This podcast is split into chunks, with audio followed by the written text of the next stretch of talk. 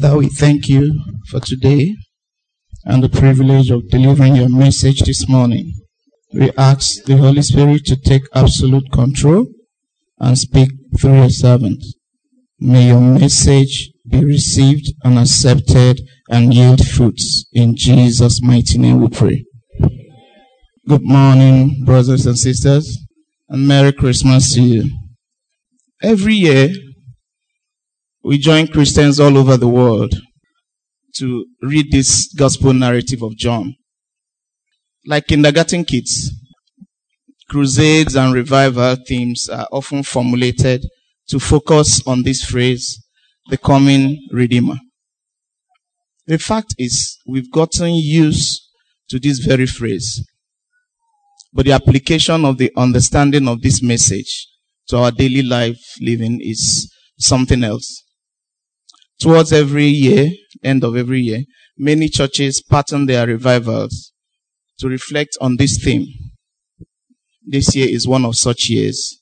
And as carols are sounding with exultant sounds in different churches and places all over the world, heralding once again the celebration of the coming Redeemer, just like we did last Sunday here in our carols.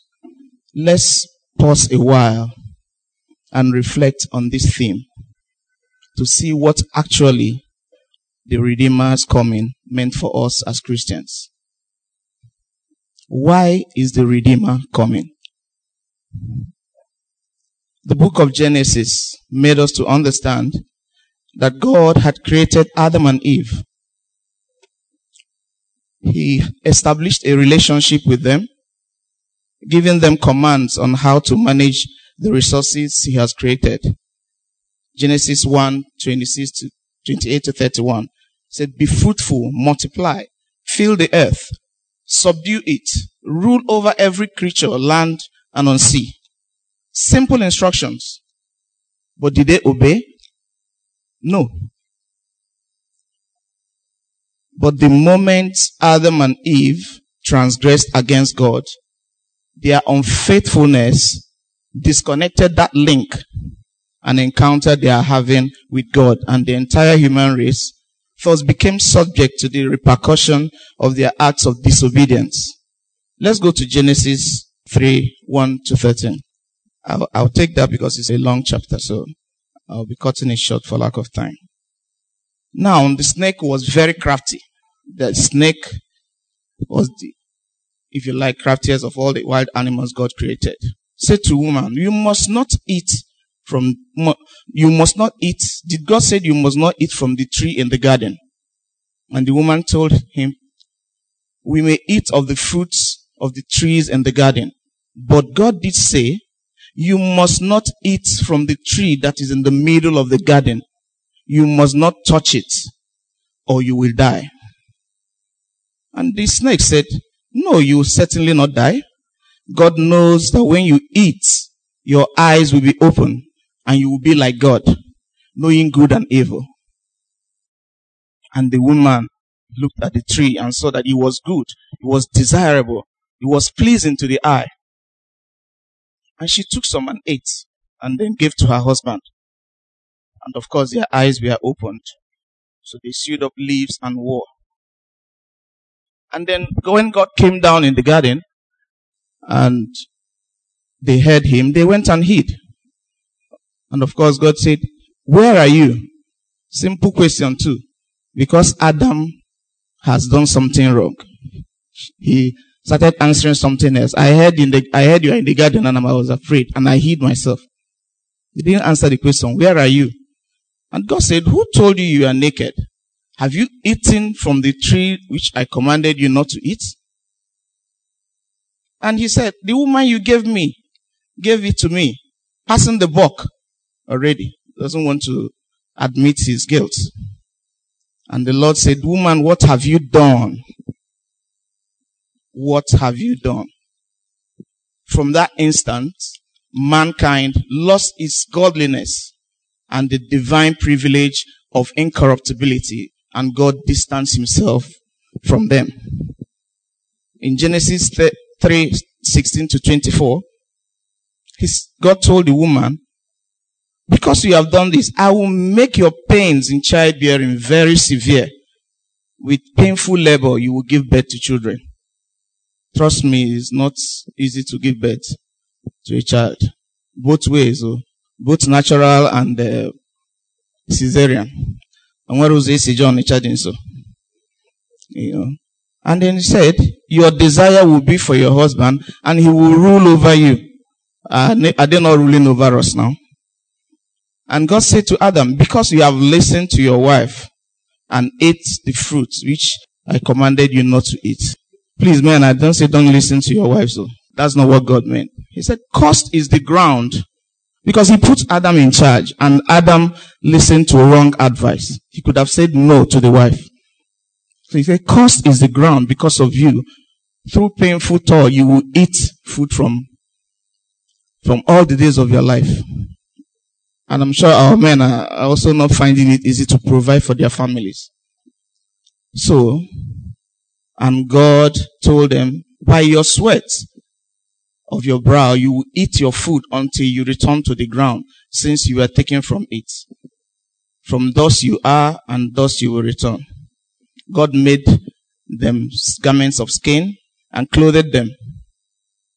And then, because he's now said, man has now become like one of us, knowing good and evil, he must not be allowed to reach out his hand and take also from the tree of life to eat. That's when man started needing redemption. God was angry and drove them out from the Garden of Eden. Yes, God distanced himself, but never obliterated or totally destroyed mankind because he created them in his image and likeness. God's essence is in man. Genesis 1:26. The destiny of man from creation is unto God in eternity, but the devil scuttled that plan and purpose by the willful choice of man.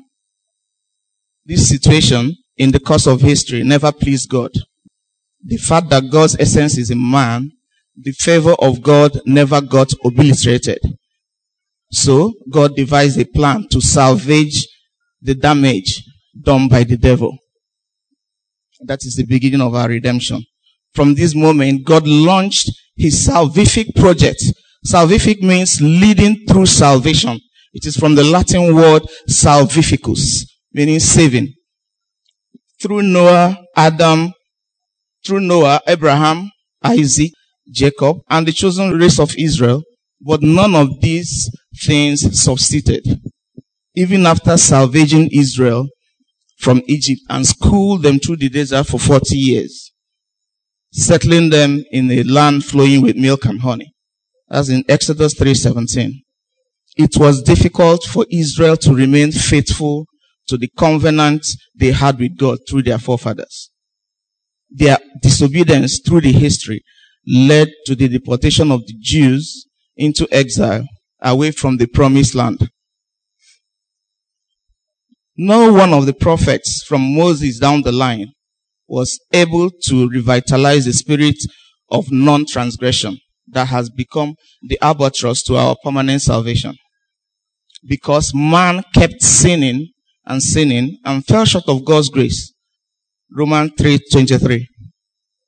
Even though God promised to restore Israel from their reigns and make them his people, while he will be their God. So that God is still trying to redeem his people, even after Adam and um, the Israelites. So at the seeming hopelessness of the Jews, God through the mouth of prophet Isaiah assured them explicitly of his redemptive promise from all their troubles. Let's see Isaiah 7:14. Isaiah 7 verse 14 said, Therefore, the Lord himself will give you a sign. The virgin will conceive and give birth to a son. And we will call him Emmanuel. And his mission will, will be antiretroviral of the fallings of man in the Garden of Eden. Verse 15 says, He will be eating curds and honey when he knows enough to reject the wrong and choose the right. Reject the wrong and choose the right. He has to refuse to choose evil over good. This very re- rejection of evil and choosing good was what our first parents were unable to accomplish with their free liberty of choice.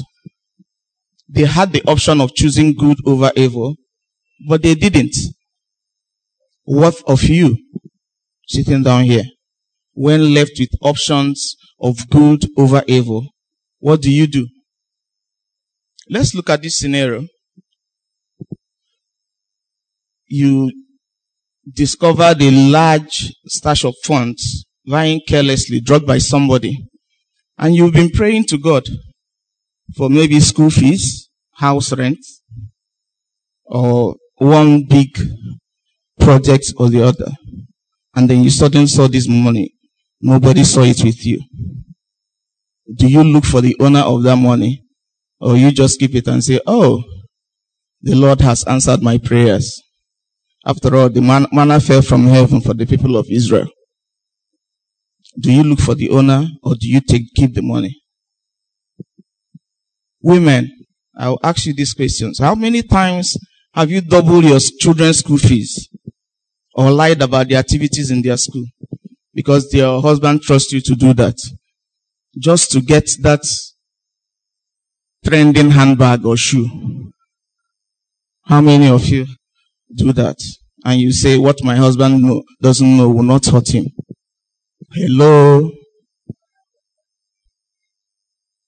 Or young people, you are a student, you barely have, you barely get by, and you are eyeing that expensive smartphone or tablet. Or for the ladies looking for lace wigs and weave and human hair that you cannot afford. And suddenly one uncle or auntie buys it for you. You know what I mean? Not uncle, uncle. Sometimes they call it careless money. I got careless money. How do you get your own careless money? We also need a redeemer like the Israelites. Therefore, this redeemer shall be called Emmanuel, wonderful counselor, mighty God, everlasting father, prince of peace. That's Isaiah 9 6. If you are there, you can read it for us. Isaiah 9, 6 to 7. His government shall be upon his shoulders. Wonderful. Counselor. Mighty God. Everlasting Father. The Prince of Peace. Verse 7. Of the greatness of his government and peace, there is no end upon the throne of David and upon his kingdom to order it and to establish it with judgment and with justice Yeah. from henceforth, even forever. Yeah. The zeal of the Lord of hosts will perform this. Yes. Thank you. The Israelites will, are wondering, what manner of king is this that know that all the authority will be on his shoulders? And he will reign over the kingdom and his kingdom will have no end. They are wondering, what manner of king is this? But the zeal, the Bible told us that the zeal of the Almighty will accomplish this. This prophecy has a direct connection with the subject which was finally fulfilled in the New Testament by the coming of our Lord Jesus Christ. The Word became flesh and dwelt among us, full of grace and truth. We have beheld His glory, glory as the only Son of the Father. John 1:14.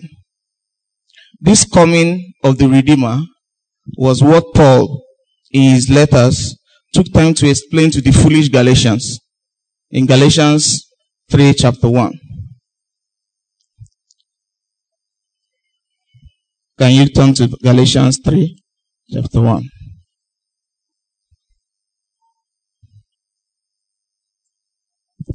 I'll read. You foolish Galatians, who has bewitched you?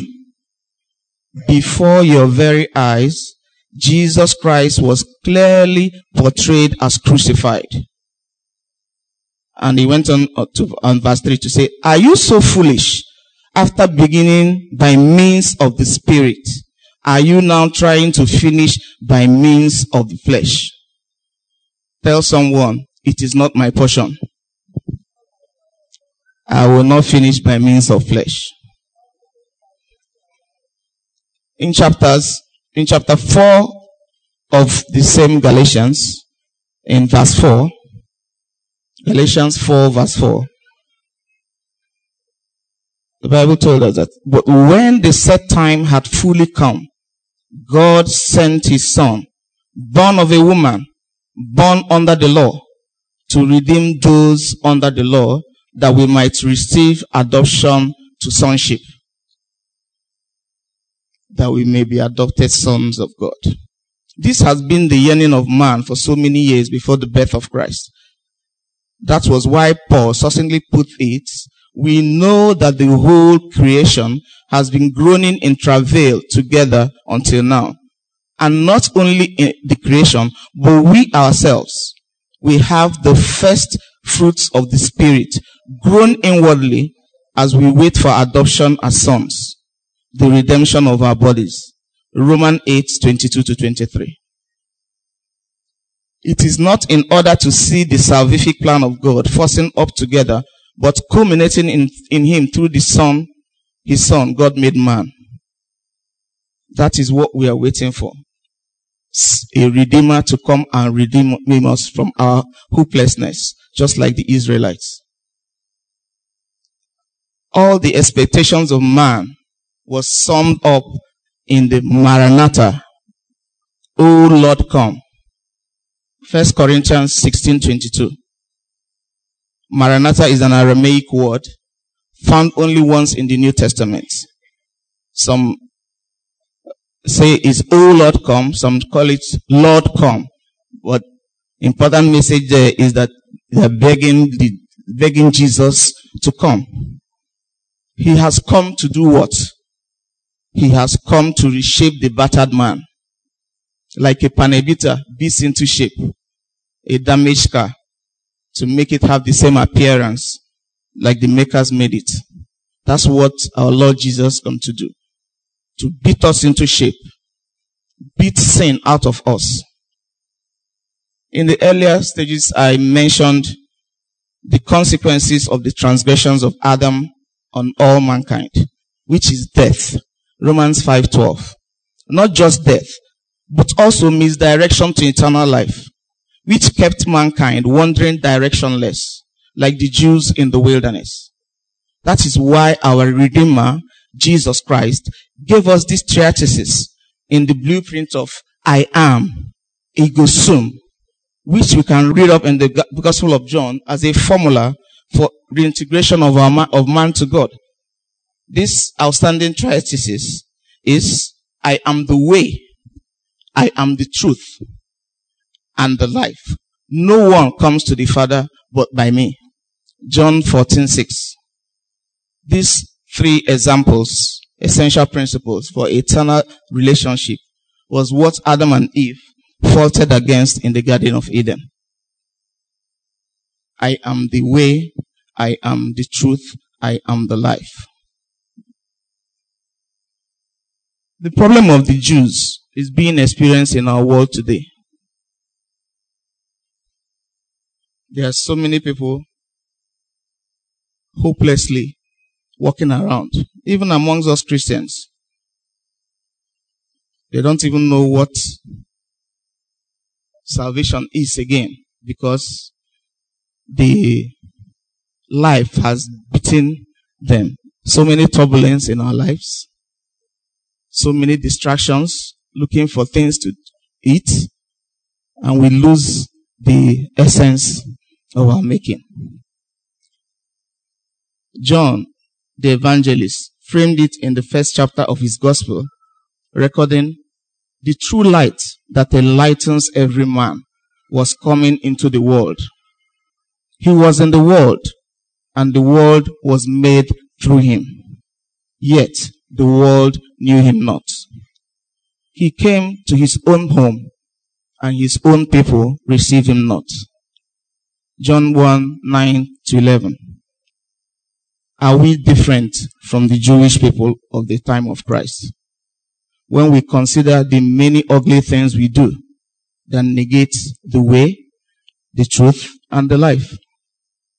The way we prepare for Christmas, the coming of Jesus, is in consonance with the reason of his coming. Every day we are busy with one thing or the other, weddings, burials, anniversaries, Christmas parties. We're even getting ready for elections. By the way, I hope you have your PVC to vote in the right candidate. And what have you?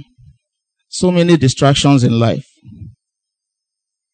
The encounter of the Samaritan woman with Christ at the well of Jacob gave a lucid indication of the manner of relationship that God wants to have with man. The Redeemer. I know that Messiah is coming. He is called Christ. When he comes, he will show us all things. Can we look at John chapter 4 from, from verse 7? Jesus and the Samaritan woman. In chapter 7, in chapter 4 verse 7, the Samaritan woman came to draw water from the well of Jacob and Jesus told her, Will you give me a drink? Then there, there's this enmity between the Samaritans and the Jewish people. They don't talk to each other. I think they are claiming rights over ownership of um, of of um, the hill of uh, the mountain of worship. So this Samaritan woman said, "You are a Jew. I am a Samaritan. How can you ask me for a drink? And Jesus said, If you knew the gift of God and who it is that asks you for this drink, you would have asked him and he would have given you living water. The woman said, You have nothing to draw water. This well is deep. Where can you get this living water? She doesn't know the living water is with her. And Jesus said, Everyone who drinks this water will be thirsty again. But whoever drinks the water I give them will never thirst. Indeed, the water I give them will become in them a spring of water welling up to eternal life. Amen. And the woman said, Give me this water so that I won't get thirsty and have to keep coming here to draw water. But Jesus explained to her further and said, or rather the woman said, I believe a time is coming when we will worship the Father, neither on this mountain nor in Jerusalem. And Jesus said, You Samaritans worship what you do not know. We worship what we do know, for salvation is from the Jews. Salvation is from the Jews, meaning that the Messiah is coming from there. And the woman said, I know that the Messiah or Christ is coming. When he comes, he will explain everything to us. And Jesus said, I, the one speaking to you, I am he. Jesus is nearby speaking to you. Are you listening? Before I conclude, I would like to end this reflection by calling our minds to meditate on the, on some aspects of the Nicene Creed. He was incarnate of the Virgin Mary and became man. For our sake, he was crucified under Pontius Pilate. He suffered death and was buried and rose again on the third day in accordance with the scriptures. He ascended into heaven and is seated at the right hand of the Father. He will come again in glory to judge the living and the dead. he will come again in glory. This is our faith. This is the faith of the church. Our Redeemer will be coming again. Let us quickly look at Luke chapter 21, verse 34 to 36. Luke 21, verse 34 to 36. Watch out. Don't let my sudden coming catch you unawares. Don't let me find you living in careless ease, carousing and drinking, and occupied with the problems of this life, like all the rest of the world.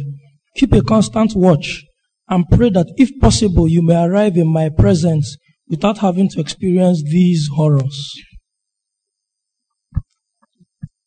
Carousing and drinking. Thinking about the anxieties of life. How will you, will you be doing all these things when the Redeemer comes?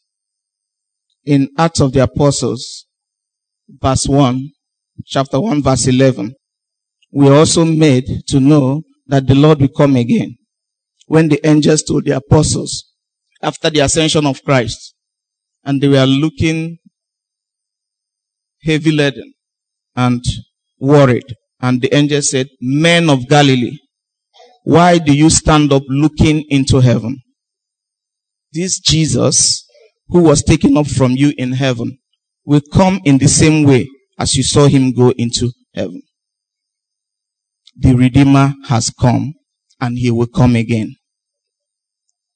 Therefore, my brothers and sisters in Christ, in the words of Paul to Timothy, I urge you to remain steadfast in full expectation of the coming of the Redeemer without wavering in faith.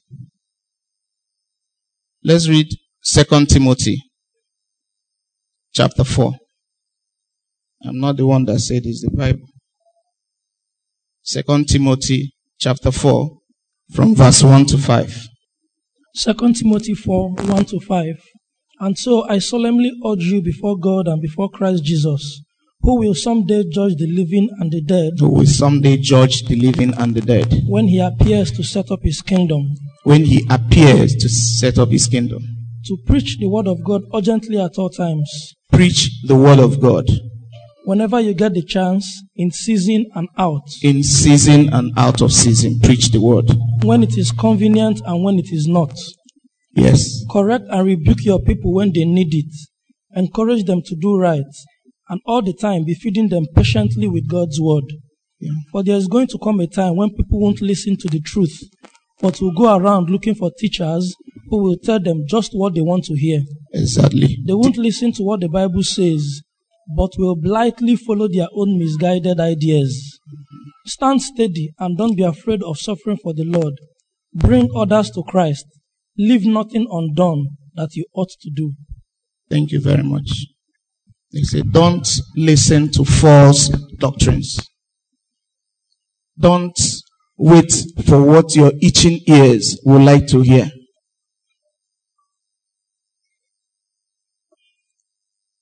Some churches, especially in the West, condone adultery and fornication. They don't see it as anything. People live and they call them partners.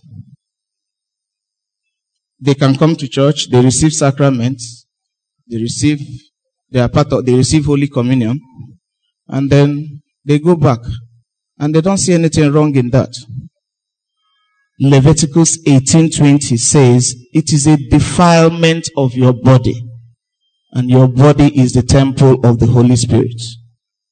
Same-sex marriage has divided the church today. I don't know whether it's husband and husband or to call them man and man.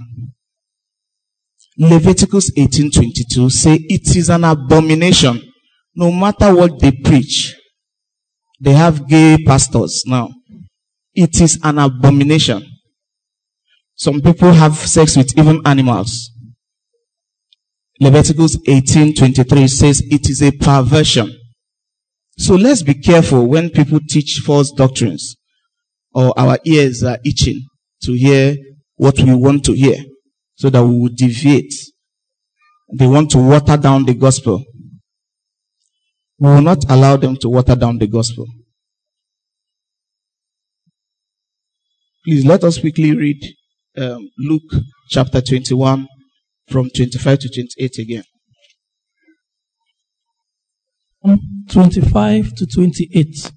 Then there will be strange events in the skies, warnings, evil omens, and portents in the sun, moon, and stars. And down here on earth, the nations will be in turmoil, perplexed by the roaring seas and strange tides. The courage of many people will falter because of the fearful fate they see coming upon the earth, for the stability of the very heavens will be broken up.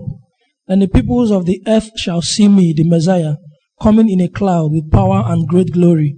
So when all these things begin to happen, stand straight and look up, for your salvation is near. The Son of Man will be seen coming in a cloud with power and great glory. And when these things begin to take place, stand up, lift up your heads, because your redemption is drawing near. Hallelujah. Now let's not waste our time speculating when Christ will come. We do not know. It's only God that knows the date. What we should rather do is, ra- is live the kingdom lifestyle. Live your life in consciousness of the coming Redeemer to judge the living and the dead. Maranatha, O Lord come. Behold, he is coming with the clouds and every eye will see him. Revelations 1 7. But this time around, it is only those who receive him and believe in him that he will give the power to become children of God.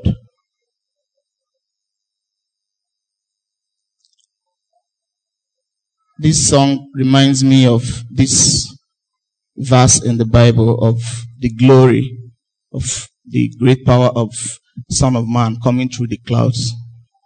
Ọ na-abịa n'ebube, ọ na-abịa n'ebube, anya dị nsọ ga-ahụ ya mgbe na-abịa n'ebube. Ụmụ ga-aṅụrị mgbe ọ na-abịa n'ebube. Let's. Ọ na-abịa n'ebube, ọ na-abịa n'ebube. Anya dị nsọ ga-ahụ ya mgbe ọ na-abịa n'ebube. Ụmụ Chukwu ga-aṅụrị mgbe ọ na-abịa n'ebube. My brothers, my sisters, are you ready for the coming Redeemer? Or will you be found wanting? Let us bow our heads in prayer. Father Lord, we thank you. We thank you for this message today. Though short, we would like it to be planted in our hearts. Is there a particular sin holding you from accepting the coming Redeemer? Does the desire for amassing wealth and riches prevent you from living that kingdom lifestyle? The Lord is calling you to return to Him. Idolatry has eaten deep into the fabric of the church. The God of power, pride, money, worldliness, and the like. The Lord is calling us. Can you hear Him? Can we respond in repentance? The people of Sodom and those living in Noah's time were swept away because of unbelief, complacency, and worldliness. Don't be caught in that. Are you living in such a way that whenever our Redeemer returns, He will find you ready? Ask the Lord to help you live each day ready for His coming. Are you so self righteous, like the Pharisee, and think that you do not need forgiveness? Humble yourself before the Lord and ask for His mercy. Are you at a crossroad, confused, dejected, and in a state of hopelessness? Our Redeemer is here to bring you hope.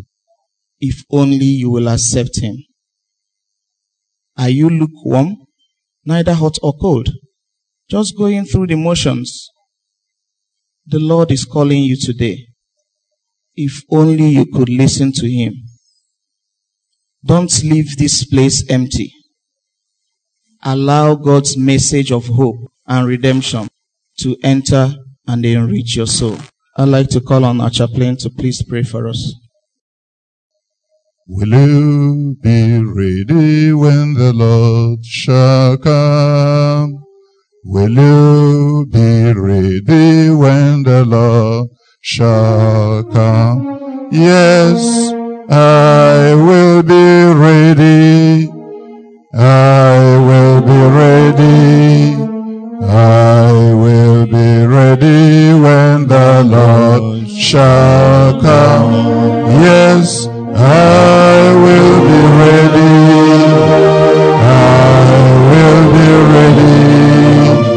I will be ready when the Lord shall come.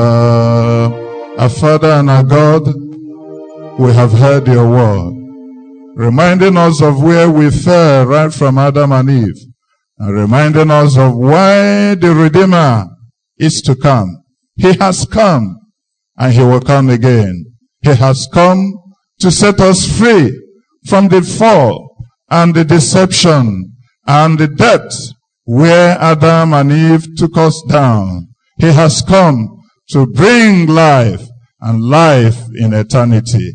He has come with salvific interest, life that is lived in eternity in tune with you. He will come again in glory to now judge our lives. Father, as we prepare and make our hearts open, as we remember his first coming, may our lives be ready and meet him in a condition that honors you and shows that the purpose of his coming into our lives has been made manifest. Light shone in darkness and darkness has repensed in the name of Jesus Christ in all areas of evil where we had to make a choice and we have not yet made a choice of good over evil. Lord, today we repent of our lifestyles and we repent of our actions and we repent of our running and living just like the world in actions, in mindset, with the surfeitings and with the carousing of this life, being overcharged with them. Father in heaven, we clear up this burden and garbage that is shackling us like everyone. And we'll come again and ask, O God, that you will cleanse us and make us, Father, presentable, acceptable in you. Lives that, Lord, belie holiness in the name of Jesus Christ. And Father, may we be ready for his coming at any time. Even this time now, the redemption draws near. The taking home of the saints draws near. No man knows the time, but Lord, we live every day in waiting for his coming. As we celebrate his first coming, we get ready for your second coming. May our lives be presented worthy, acceptable before you, found a delight unto you in the name of Jesus Christ. Thank you, Lord Almighty, as you also empower us in this time of difficulty, in this time when the passions and the seasons of the world seem to overtake the reason for your coming. That will be in soberness. That will be, Lord, in vigilance. That as we reflect and remember that Christ is the reason for this season, our lives will be lived in giving you praise, in giving you glory, thanking you for bringing salvation, hope, redemption to us and preparing us as a people of your own, waiting to be taken up with you in glory in the name of Jesus Christ. Thank you as you preserved us. And thank you as you sustain us. And thank you because you have already not only forewarned us, but also comforted us. Times of turbulence, times of difficulty, times of hardship, Times that people do all things to make ends meet. Times when people will also soil themselves and soil their testimony and their reputation and do not mind where help has come from. If only to make sure that they live up to the times and up to the ego and up to their standard. But in this, Lord, we have received assurance. Not only do you give us abundance as you have promised, but because you are a shepherd, we shall not want in the name of Jesus Christ. And because you are a shepherd, even when we walk through the valley of the shadow of death, of destruction, of fear, of the times of turbulence, your rod and your staff, they shall be with us. Your presence is accompanying with us. And Lord, may every one of us be assured of your presence at this season in the name of Jesus. And because of your presence, may we live lives that honor you and that reflect you and that we give you praise and glory and from which the enemy cannot break the hedge to hurt. Our lives shall be a continual praise and delight unto you. This season, as we tide over into the new year, and Lord, as we wait for your coming, blessed be your name, O God, for your grace and mercy, and for your sustaining grace and comfort. In Jesus' name we pray.